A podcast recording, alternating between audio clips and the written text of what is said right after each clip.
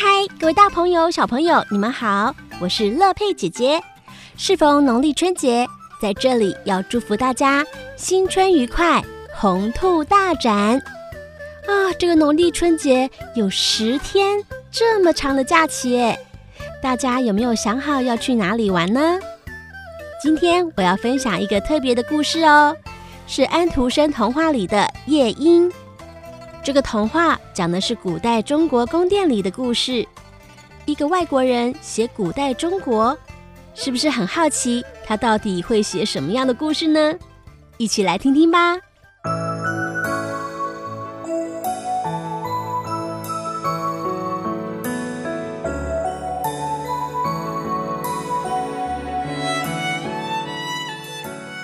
很久很久以前，有一个中国皇帝。它的宫殿是世界上最华丽的，全部都是用精美的瓷砖砌成，价值高贵，但却很脆弱。如果你想要摸摸它，就必须十分小心。在这座宫殿里，有一个很大的御花园，种植着各种珍奇的植物，花朵上系着银铃。人们在经过或者是微风吹来的时候，就会听到铃声叮叮当当的响。这座花园很大，连园丁也不知道它的尽头在哪儿。顺着路一直走，会来到茂密的森林，那里有高耸的树木和深邃的湖泊，树林一直延伸到蔚蓝的海岸，有大船在树枝下航行。这时传来一阵美妙的鸟叫声，原来是住在树上的夜莺在歌唱，它的歌声美妙动听。就连忙到没时间休息的穷苦渔夫也忍不住停下来聆听。天哪，这夜莺唱的有多么美啊！渔夫喃喃自语地说着：“哎，不对不对，我还有工作要忙了。”虽然这么说，但第二天，当渔夫又听到夜莺啼唱，他又发出同样的赞叹。哎呦，我的天哪！这夜莺的歌声也太美妙了啊！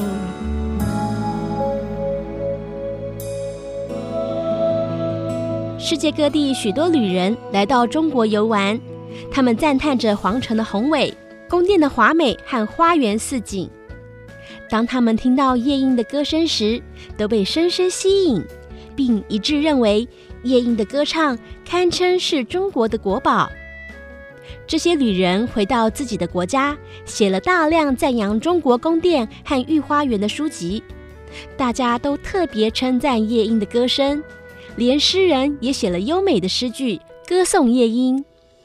这些书流行到全世界，辗转传到皇帝的手里。他坐在自己的黄金椅上，读了又读，边看边点头。哎，哎，我来念念看呐、宏伟的皇城，华美的宫殿，和花丛锦簇的御花园，尤其那夜莺悠扬的歌声，是整个皇宫里最棒的。哎，什么夜莺？哎，我怎么都不知道我的皇宫里有这样的一只鸟啊，而且是在我的御花园里面。哎，还是我自己看了书才知道的。于是他叫来了他的侍臣。据说我的御花园里面有一只很会唱歌的夜莺啊，而人们呢都说它是我雄伟皇宫里最好的、最珍贵的。但为什么从来没有人向我禀报啊？嗯，我我我，哎呀，我从来没有听说过啊，皇上。我要看到这只鸟今天晚上为我唱歌，全世界的人都知道我有什么好东西，我自己却不知道。是遵命，啊，我一定会找到这只夜莺的，皇上。侍臣跑遍了皇宫，所有的楼梯、大厅、长廊全部都找过了，碰到的人都说没有听过夜莺。侍臣又跑到皇帝的面前说。哎呀，皇上，那些写书的人呐，肯定是捏造了一个美丽的传说啊！皇上可不能相信啊！哎，但是我看的那本书啊，是日本皇帝送给我的，不可能有假的。我今天就要听到夜莺的歌声，今晚就要。如果吃完饭之后还看不到夜莺，宫里所有人就等着领罚了。是皇上。这次皇宫里一半以上的人跟着侍臣一起寻找，因为他们都不想受罚。最后，他们在厨房遇到一个打杂的小姑娘。夜莺，我知道啊，每天傍晚我带着剩饭。回去送给我那生病可怜的母亲。当我走累了，在树林里休息时，我就会听到夜莺唱歌。它的歌声太美了，就像是我的母亲在亲吻我一样，让我感动的流泪。小姑娘，我可以让你在厨房里正式干活，只要你带我们去找到夜莺。于是，小姑娘带着大家一起走到夜莺经常唱歌的树林里。走着走着，突然听到一个声音：“哦哦，我们找到了！呃，不过这么小的动物，声音怎么这么洪亮啊？哎哎，我我以前好像听过这样的声音，哎，不是，那是牛在叫。我们离那个地方还远着呢。”接着又听到另外一个声音，哦哟，好听哎！我听到了，就像是庙里的敲钟声啊。不是，那是青蛙。不过，我们就快要到夜莺的地盘喽。这时，远处传来美妙的声音，听，它在那里。小姑娘指着远处树梢的一只小灰鸟说：“不是吧？呃，这只鸟啊，看起来很平凡耶。难道是因为看到了这么多高贵的大臣官员，吓得失去了光彩吗？”小夜莺，小姑娘对着夜莺高声喊着：“我们仁慈的皇帝，希望你能为他唱歌。”非常乐意。夜莺说完，便唱出动人的旋律。哇，太好听了，就像水晶玻璃的声响啊！呀，你们听，那小歌喉唱的可真好呢！哎呀，说也奇怪了，我们以前怎么从来没有听到呢？这鸟儿肯定会为我们皇宫里的人带来快乐呢。我还要为皇帝再唱一首吗？夜莺问。他还以为皇帝就在人群中。嗯，对呀，我的美妙小夜莺啊，请你今晚参加皇宫宴会，用你那悠扬的歌声满足皇上的心愿吧。嗯，可是我的歌只有在大自然里才唱的最好耶。不过，如果这是皇帝的心愿，那我就去一趟吧。皇宫里金碧辉煌，瓷砖砌成的墙壁和铺满的地板，在千万盏金灯的照耀下闪闪发光。那些挂着银铃的美丽花儿被放置在走廊上，一有风吹草动，所有的铃铛都会响起来。在大厅的中央，皇帝坐着的地方，竖立着一根黄金打造的柱子，好让夜莺可以站在上面。整个宫廷的人都到了，正等待夜莺开唱。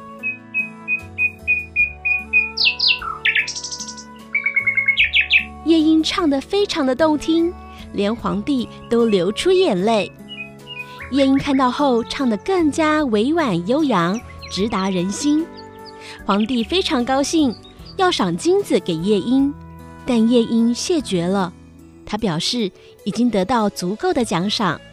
我看到皇帝眼里的泪珠，这对我来说是最珍贵的。哇哦，好会惹人爱哦，讨、啊、人喜欢的鸟儿，哎呦，我们从来都没有看过哎，没见过。宫女们争相讨论，大家都好喜爱夜莺。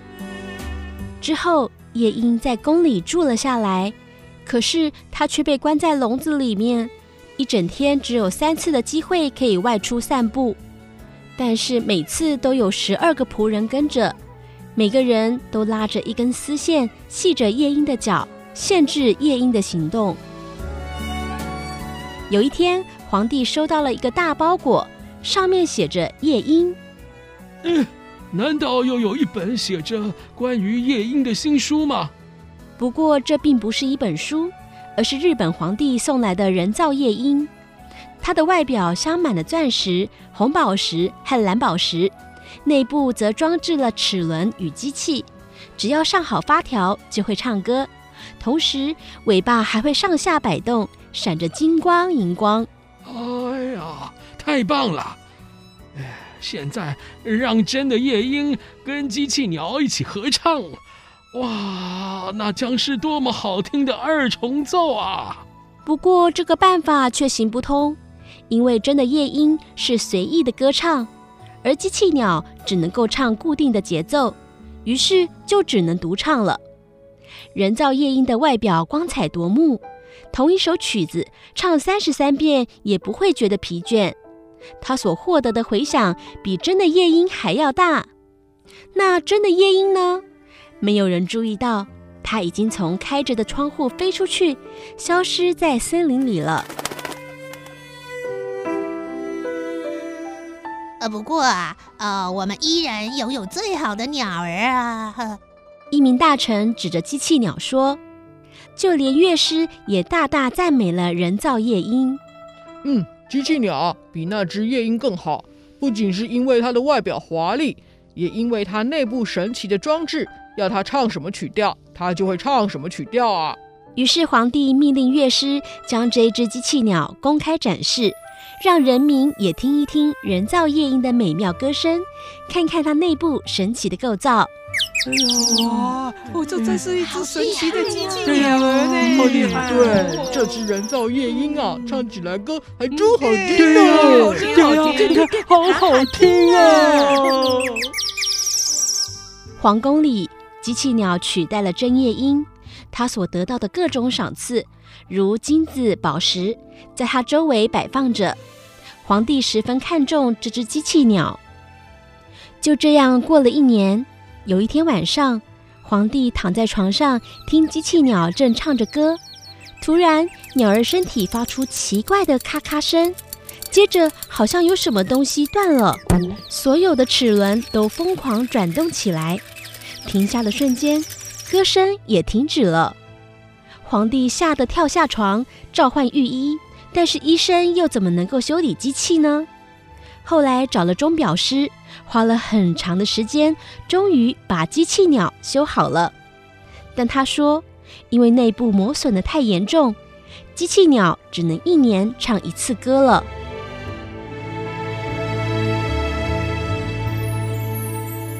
五个年头过去，全国陷入了悲哀之中，因为皇帝病重，将不久于人世。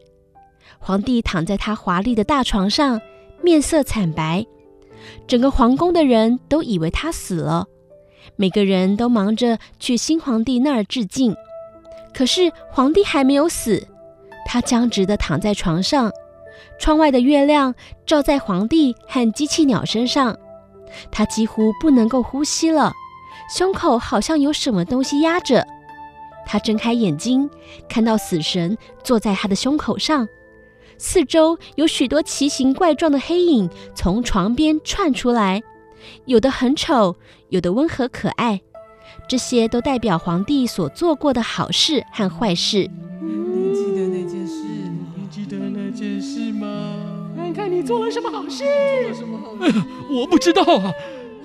哎呀，快把音乐演奏起来，快把大鼓敲起来！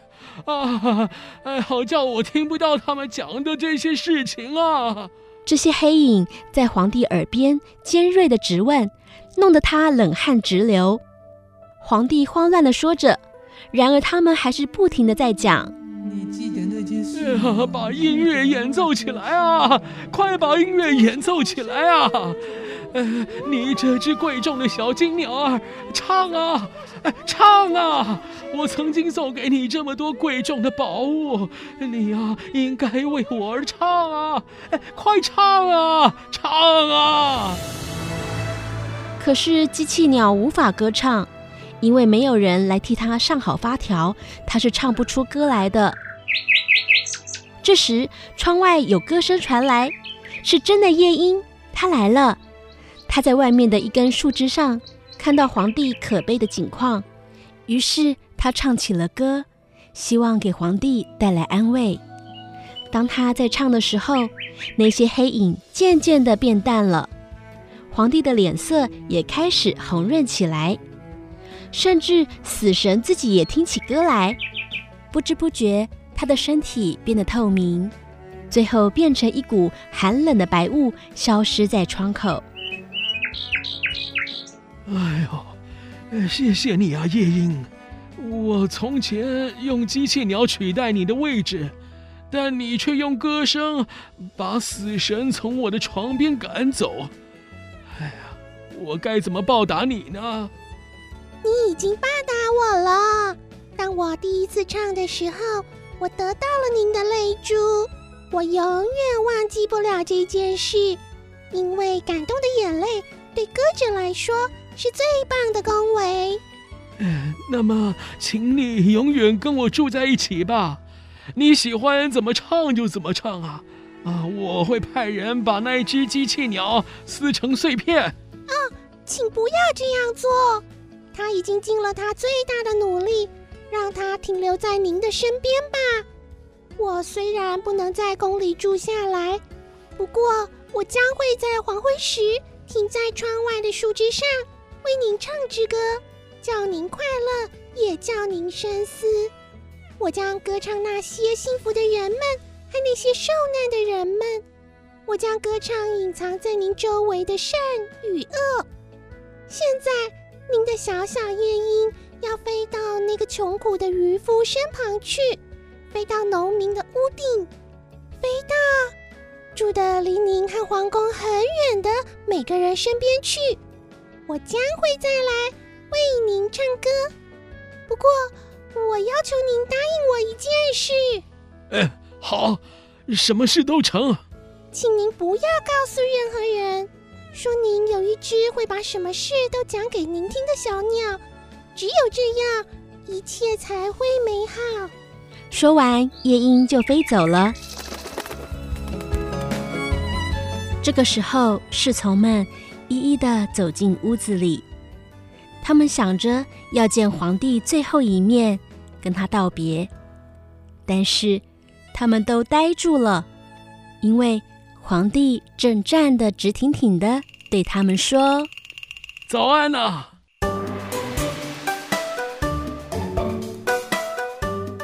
小朋友还喜欢今天的故事吗？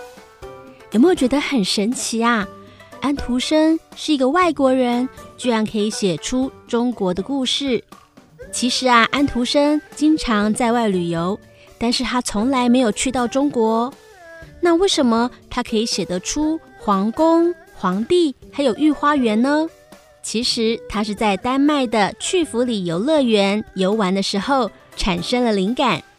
这个游乐园当时有中国塔，还有雅剧院这些具有中国元素的建筑物，让安徒生见识到东方神秘的异国情调。于是他就有了灵感，以中国的宫殿为背景，写下了《夜莺》这个童话。乐佩姐姐觉得神奇的一点是，安徒生在那个时候居然可以写出机器鸟。他是在一八四三年写出这个故事的。距离现在有一百八十年哦，他的想象力是多么的丰富，居然可以预知了现代真的有 AI 机器可以模仿鸟的叫声哦。而我也对于丹麦产生了兴趣，你知道吗？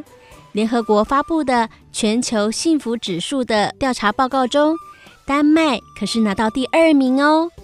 有机会我也想要去看看安徒生的国家丹麦。到哥本哈根的去弗里游乐园玩玩，看看那个让安徒生产生灵感的中国塔，还有雅剧院哦。最后，祝福大家有个愉快的春节假期，我们下次再见喽，拜拜。